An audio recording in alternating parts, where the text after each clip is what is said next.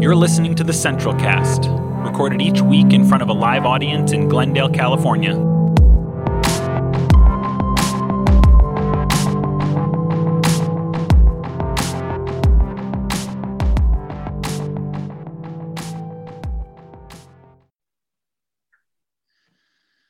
Well, good morning, guys. It's good to see you all.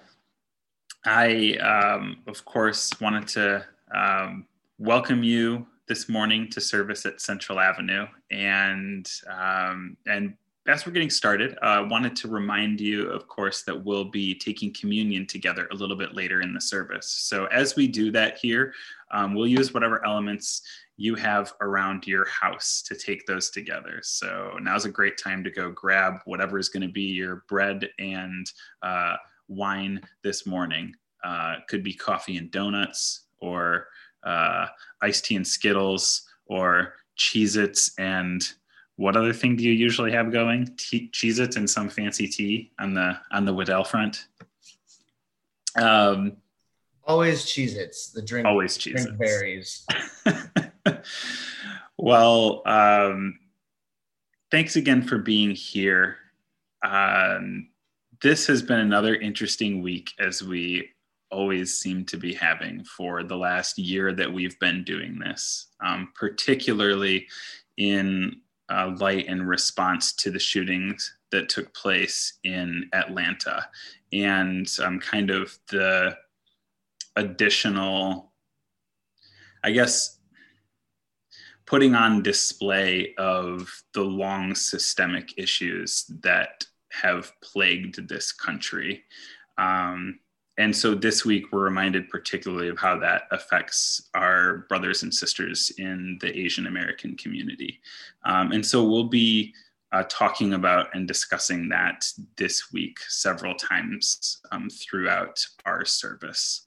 Um, but I have to tell you, I'm so thankful for this being a community where we come together and where we wrestle with some of the difficulties of this, where we look to take ownership of our own biases and the blindness that we have in our own lives and experiences. And so, for this being a small church, um, a church that also has a lot of diversity within it, um, I want you to know I'm really proud of the ways that we respond and um, and more than anything, I'm proud of the ways that this community grieves collectively.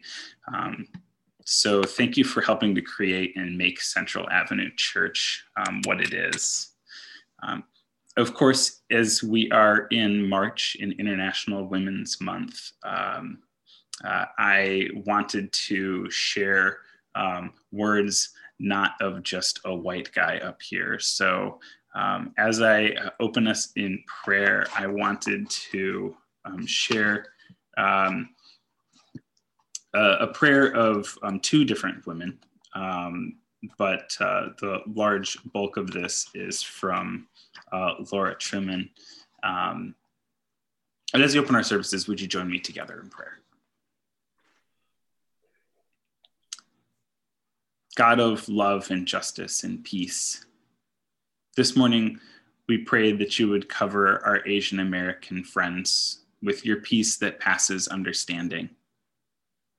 May they know deep down in their bones that you are near them in their grief, in their anxiety, and in their anger. Give each of us courage, humility, and wisdom to know how to pursue justice and mercy, how to weep with those who weep.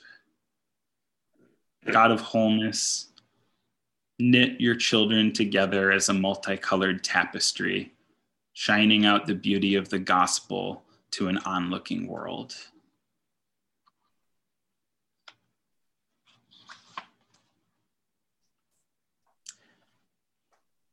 God, we're so tired.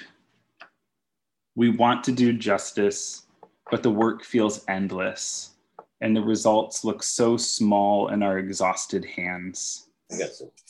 We want to love mercy but our enemies are relentless, and it feels like foolishness is prioritized, gentleness in this unbelievably cruel world.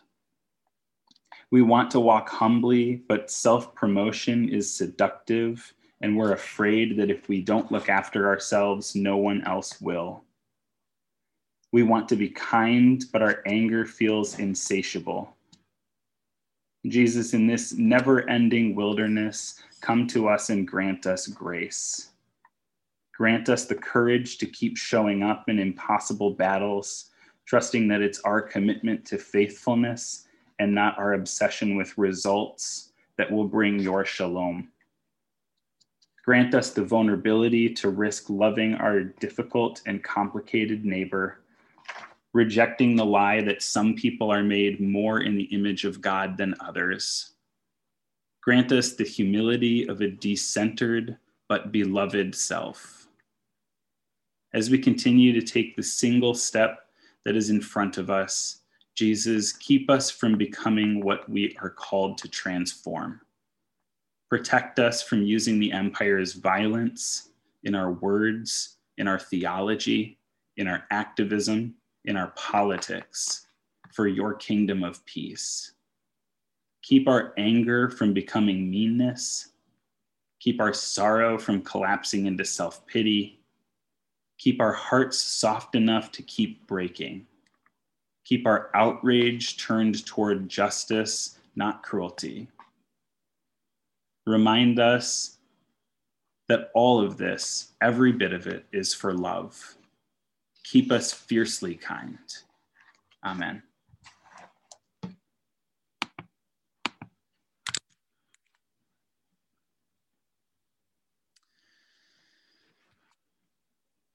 wanted to share with us as um, a liturgy this morning. Um, first of all, as I was reading some things from Eugene Cho this week, um, I I was struck by how quickly we talk about tragedies but forget to um, name the victims and people who have been lost. And so I want to do that this morning um, read the names of uh, the victims of the shootings in Atlanta. Um, because in doing so, I think it allows us to step more personally into what grief and loss are. Um, so I'd like to share those names, followed by um, a brief prayer liturgy. Um, generally speaking, against uh, racism and kind of embracing the anti racism that we hope to aspire to here at Central.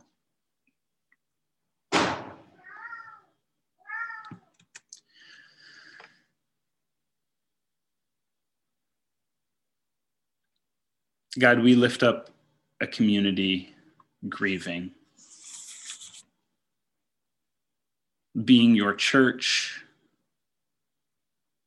we grieve together.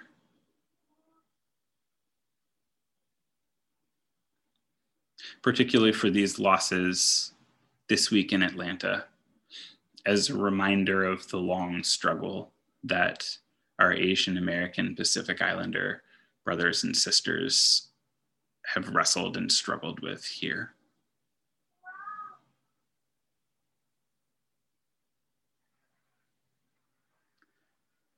For Xiaojie Tan,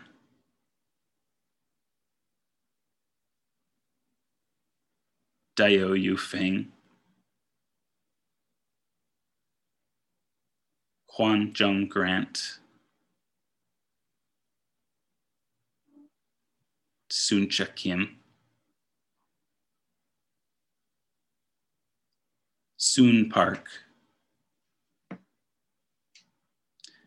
Yong Yue, Delaina Yaun.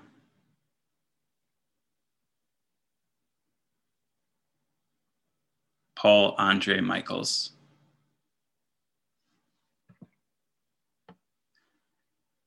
Holy One, in your image, you have created humankind in great diversity. We give thanks for differences. Holy One, in your image, you have created humankind in great diversity. We give thanks for the differences of culture and ethnicity, of histories and life stories, of skin color and language, and hearts that love the world. We watch in horror as power desecrates the Asian American Pacific Islander community, walks on their sacredness, kills and subjugates, in thousands of ways, hidden and overt. We must not stop watching, held back from right action by horror or seeming powerlessness. Grant us hearts that listen and learn, egos that are willing to accept when our own racism is called out. Grant us courage to disassemble the systems, the stories, the mythos that privilege whiteness over all others. Give us your Holy Spirit's wind to call out racism in all its forms inside our hearts, inside the church, and in your world.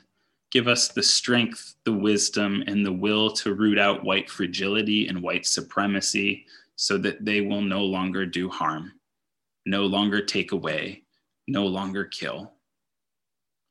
Help us to be anti racist in all that we say, in all that we do, in all that we are.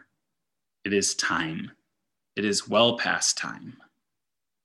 God of all creation, bless us with all that we need to march on, to live this work of anti racism today, every day, always. In Jesus' name, may it be. Amen.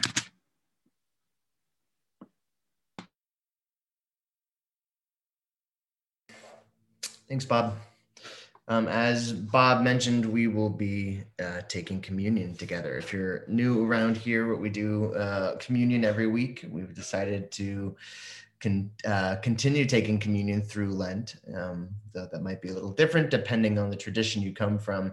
Um, it's one of our um, most powerful connecting points, um, both when we gathered in physically and especially now that we are gathering um, virtually. So um, please feel free, as Bob mentioned earlier, to grab something you just have around.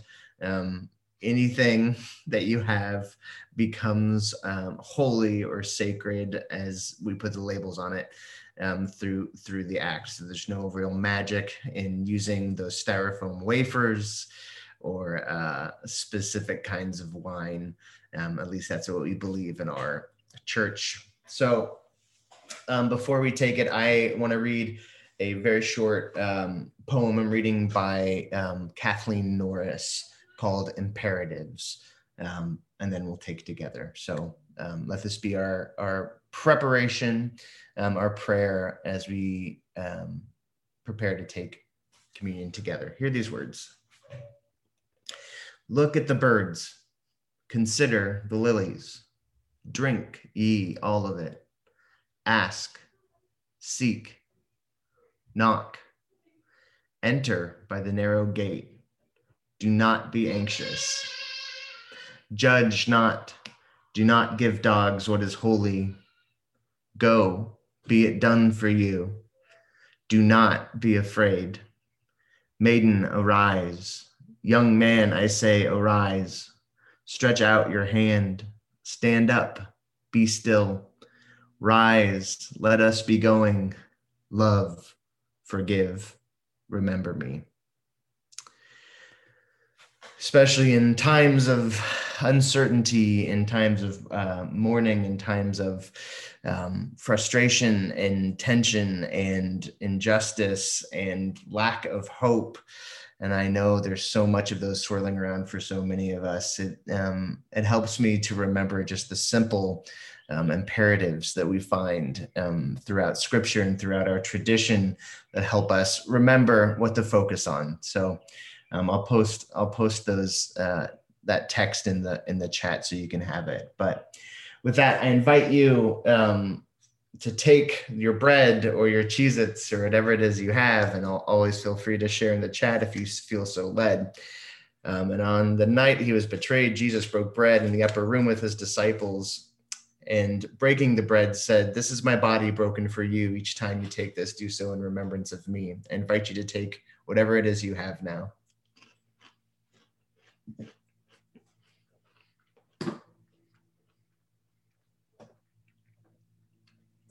And after dinner, he took the cup and he poured the wine and he said, This is the cup of a new covenant. Drink in remembrance of me. So I invite you to do so.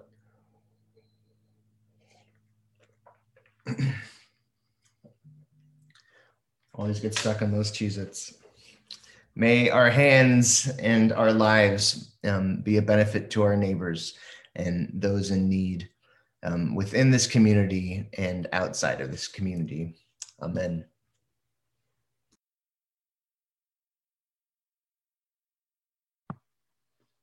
Good morning, everybody. Um, I have a couple of things to do today. Uh, the first thing, um, I'm going to be doing announcements and I'm going to be reading a statement um, that we put out as a church this week. So I'm going to go ahead and read that to you if you didn't get a chance to look at it on, on Facebook or on our website. Recently, we have witnessed an increase in anti Asian violence around the world. The leadership of Central Avenue Church wants to make sure that there is absolutely no confusion about our unwavering and unequivocal support for the Asian American Pacific Islander community. As an anti racist church, we believe that hate and discrimination must never be excused. We believe we have a responsibility to create a community where all individuals from every background are respected, valued, and appreciated for the unique contributions and perspectives they bring to our community. So, and also in an effort to raise awareness, and we provided some resources on Facebook um, and uh, also on our website if you want to check those out. Um, so I'll go ahead and go to our announcements. So next uh, Sunday is Palm Sunday. Um, and in the past, we have had the kiddos walk down the aisle and wave their palms, and it's been a lot of fun. Um, and last year during lockdown, we obviously couldn't do that. And we are not going to be able to do that again this year. But what we can do um, is I have invited all the kiddos on Zoom next week so that they can wave their palms as we come into our Zoom chat. Um, and it's always a lot of fun because we miss their little faces and um, it's so nice to see them. Um, and hopefully we can see everyone in person really soon. Um, but until then, uh, this is just a way for them to be involved. And so I invite you to bring your kiddos, and I will be sending out an email um, with a little craft uh, palm for all the kids so that they can have one uh, for next week. Also, we have a Good Friday service um, coming up on Good Friday, and it will be at three o'clock in the afternoon. It'll be a very short service, but I encourage you to join us, and it'll be right here at the Zoom link.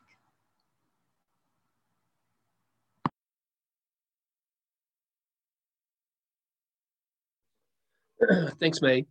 So, does anybody have any prayer requests this morning? Words of thanksgiving. Um, now is the time that we share our joys and concerns as a spiritual family. And you can always unmute and raise your voice that way, or you can put it in the chat column if you're more comfortable doing that. But does anybody have anything they want to share this morning?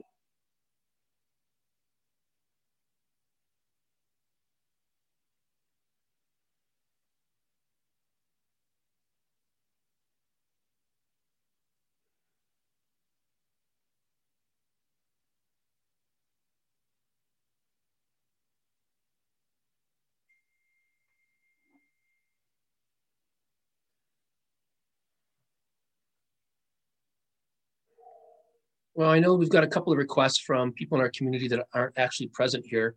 Um, Abe um, is, uh, he has a family that's really involved with um, doing specifically, I think, um, missions in Kenya that uh, dig wells, that kind of thing. And it came to his attention that there um, specifically are people that his family knows that are LGBTQ, specifically, I think transgender in Kenya, that are facing discrimination and uh, various forms of real violence. And uh, Abe has asked if we would keep them in prayer. Let's let's pray for those in Kenya, uh, both in Abe's family circle of uh, of influence and outside. But Loving God, we lift up um, all our dear brothers and sisters in Kenya uh, who uh, identify as LGBTQ, who are facing real violence and real oppression. We pray for their safety.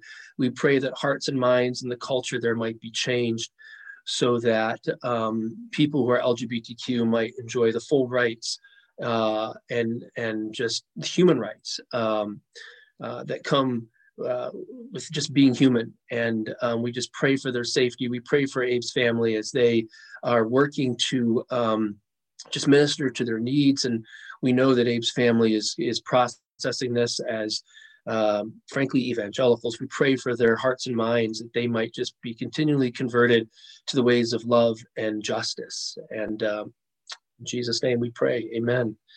Um, I also want to remember um, Angie right now, who's a part of our church. Um, uh, and her um, father is, um, as I understand it, um, needing, I'll just, I'll just put it this way, needing serious medical care.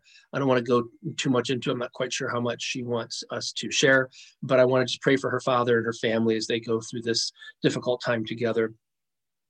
loving God, we pray for Angie, uh, Angie's father, as he is uh, needing medical care and just further assistance um, as he ages. But we just pray for his health and well being and her entire family as they go through this difficult time together and are looking for strength and, and hope and um, just knowing how best to care for him. In Jesus' name, amen. Yeah, so someone put in the chat column, it's worth noting that Abe's family specifically asked Abe for us to pray because he knew that Abe's church was affirming. That's important. And um, I'm also thankful for the transformed hearts and minds towards inclusion. Yeah, yeah. So that's that's a big deal. Just keep keep Abe's family and Angie in prayer, everybody. All right. Um, with that, uh, Max, I'm going to turn it over to you. So, if you've been with us um, through this year's season of Lent, um, we've been taking our lead from um, just some wonderful um, liturgical um, thinkers over at infleshed.com. Um, so you can check them out whenever you'd like. Um, but they've started a tradition of meditating on a specific word um, throughout Lent. And they've helped kind of set some of the guides for that. but what is encouraged is we'll, I'll give you the word and then um, some questions around it just to stimulate your thinking. But I want us to use this time as meditative, as restful. Um, the prompt says to write something down. I know we have a lot of writers in this community. Um, if you feel so led to do that, please feel free to. You can jot down some words, some thoughts, uh, and a whole poem. Um, the prompt says to do a three line poem, but it's really a time for you and to focus on a theme around Lent um, so I'm gonna do what I did last week. I'm gonna um, play um, a song in the background and put up the prompt for you to sit with it and read it. Um, but that's what we're doing. Um, this week, our word is courage, um, which seems like a, a, very apt one this week in in this time. So with that, I'll get my screen sharing, and please just use this time for what it is most beneficial to you.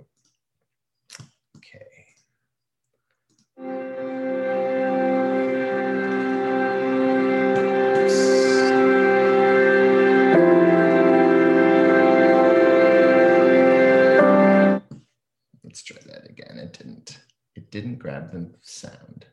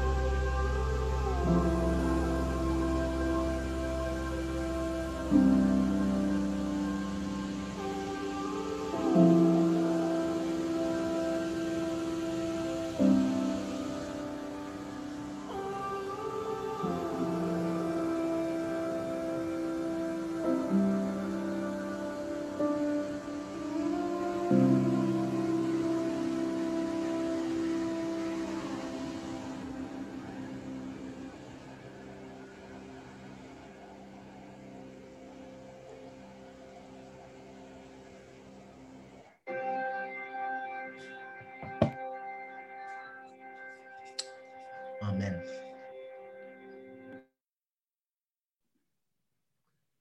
Thanks, Max. So today is part four in our Lenten series on the sufferings of Christ, and we're looking at the story of Jesus in the Garden of Gethsemane. And let's read the story now from Matthew's Gospel. Then Jesus went with them to a place called Gethsemane, which means oil press, actually, uh, as an olive oil press. And he said to his disciples, Sit here while I go over there to pray. He took with him Peter and the two sons of Zebedee and began to be grieved and agitated. Then he said to them, I am deeply grieved, even to death. Remain here and stay, stay awake with me. And going a little farther, he threw himself on the ground and prayed, My Father, if it is possible, let this cup pass from me, yet not what I want, but what you want. Then he came to the disciples and found them sleeping. And he said to Peter, so could you not stay awake with me one hour? Stay awake and pray that you may not come into the time of trial. The spirit indeed is willing, but the flesh is weak. Again, he went for the second time and prayed, My Father, if this cannot pass unless I drink it, your will be done. Again, he came and found them sleeping, for their eyes were heavy. So, leaving them again, he went away and prayed for the third time, saying the same words. Then he came to the disciples and said to them, Are you still sleeping and taking your rest? See, the hour is at hand, and the Son of Man is betrayed into the hands of sinners. Get up, let us be going. See, my betrayer is at hand. While he was still speaking, Judas, one of the twelve, arrived. With him was a large crowd with swords and clubs from the chief priests and the elders of the people. Now the betrayer had given them a sign, saying, The one I will kiss is the man, arrest him. At once he came up to Jesus and said, Greetings, Rabbi, and kissed him. Jesus said to him, Friend, do what you are here to do. Then they came and laid hands on Jesus and arrested him.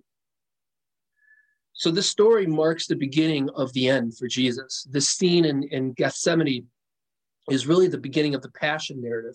And it really sets the tone by showing that the depths of Jesus' sufferings in those last 24 hours of his life were not really physical sufferings, but more so spiritual and psychological as he experienced being abandoned and forsaken by everyone, including God.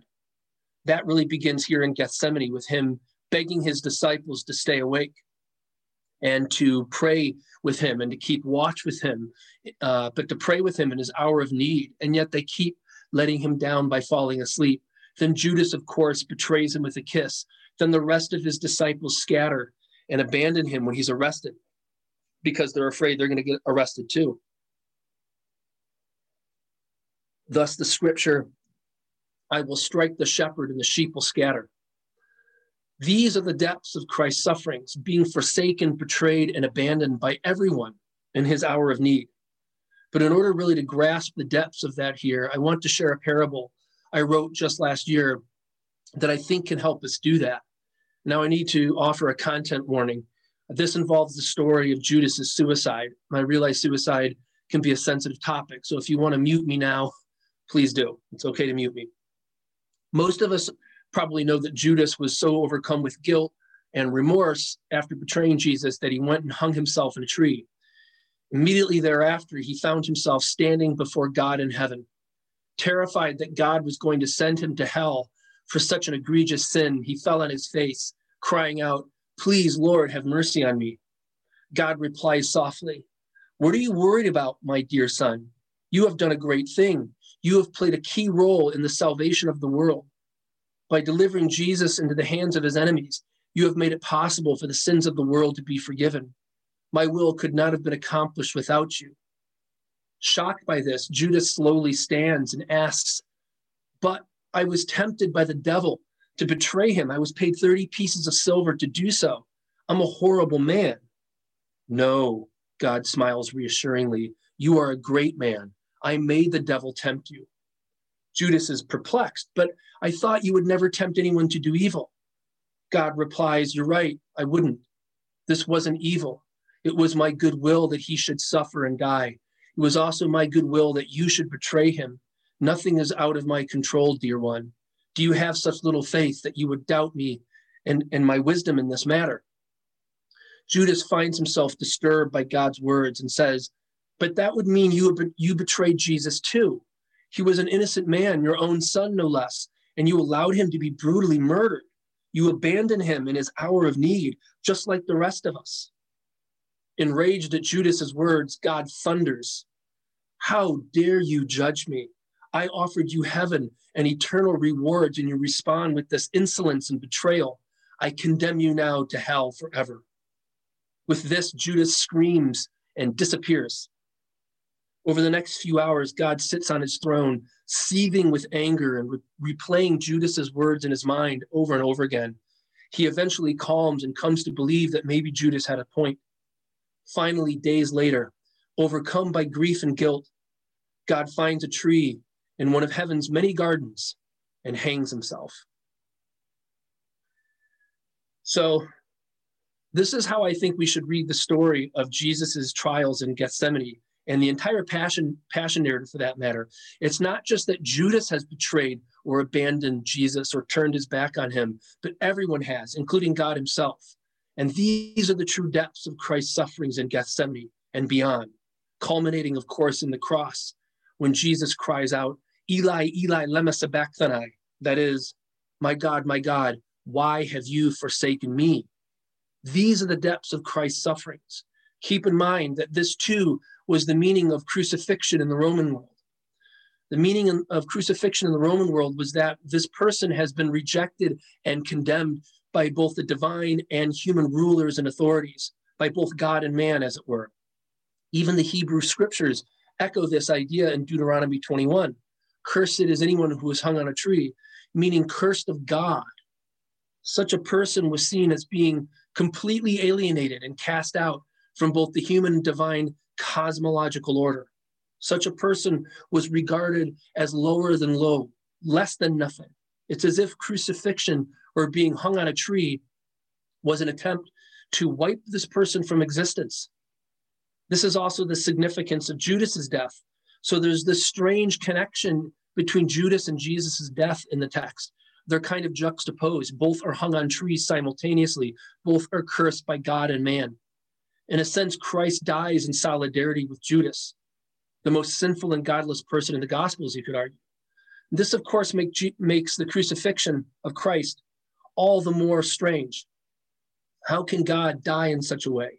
How can God be cursed of God? How can God be forsaken of God? How can God be reduced to nothing and be wiped from existence?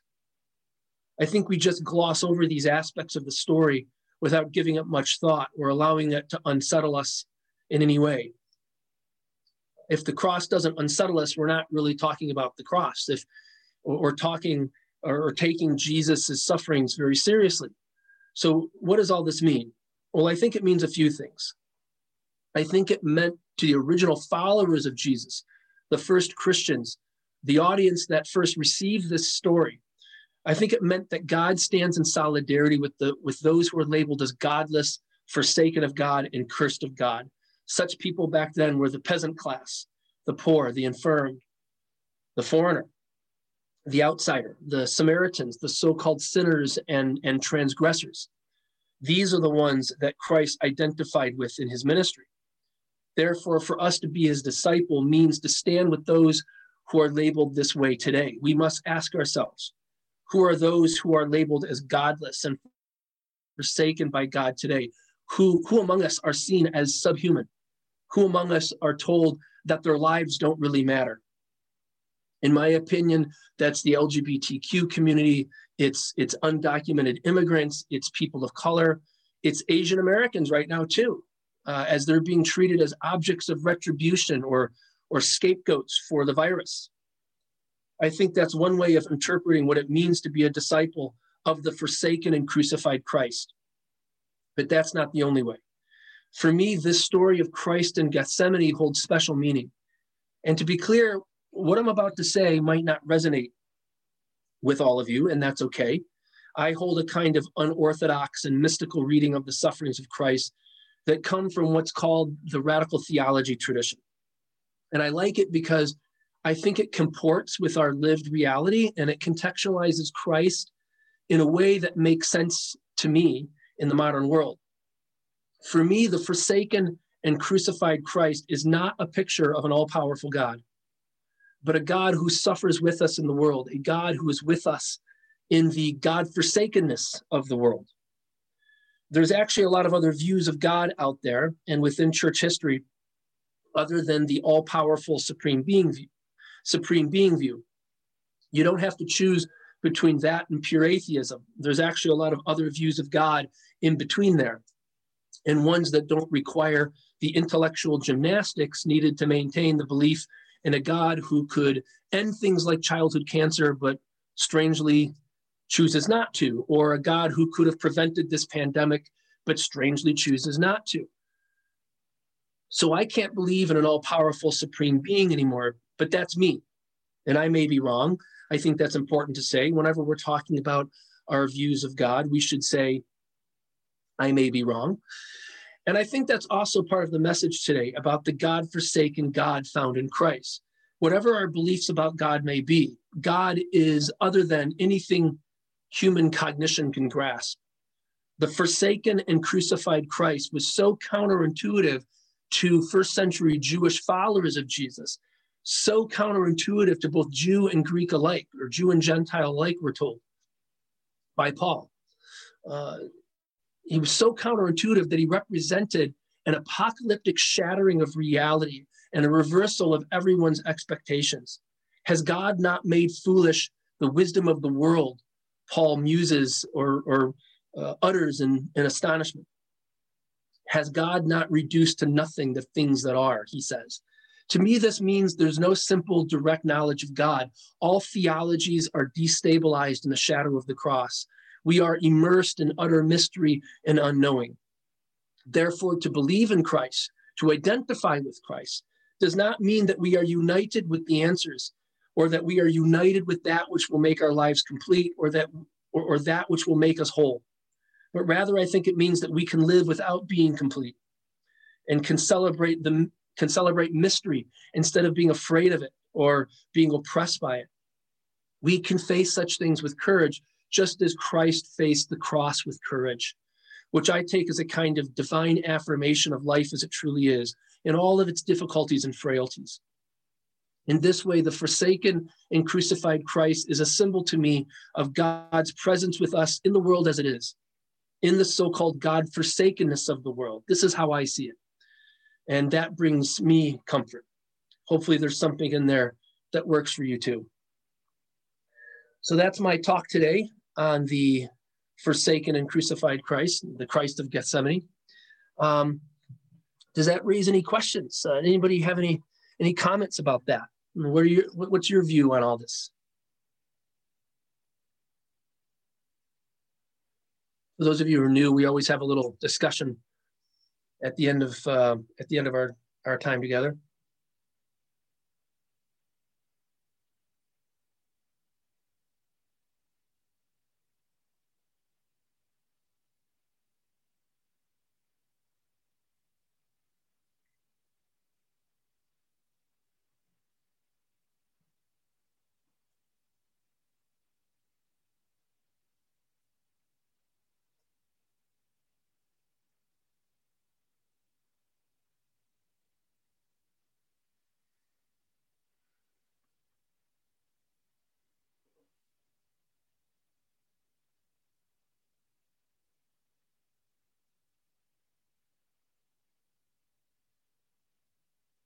Well, some weeks there's not much to talk about, maybe. That's okay too.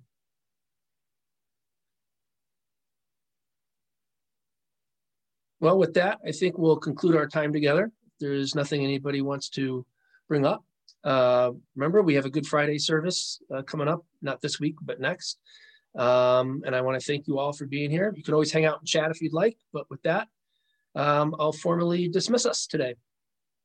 Thanks for being here. Thanks, Aaron.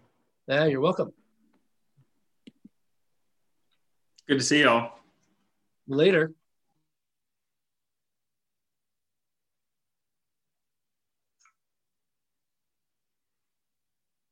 Hey, hey, Doug. Let me unmute you here. Oh, hey, Doug, can you unmute yourself?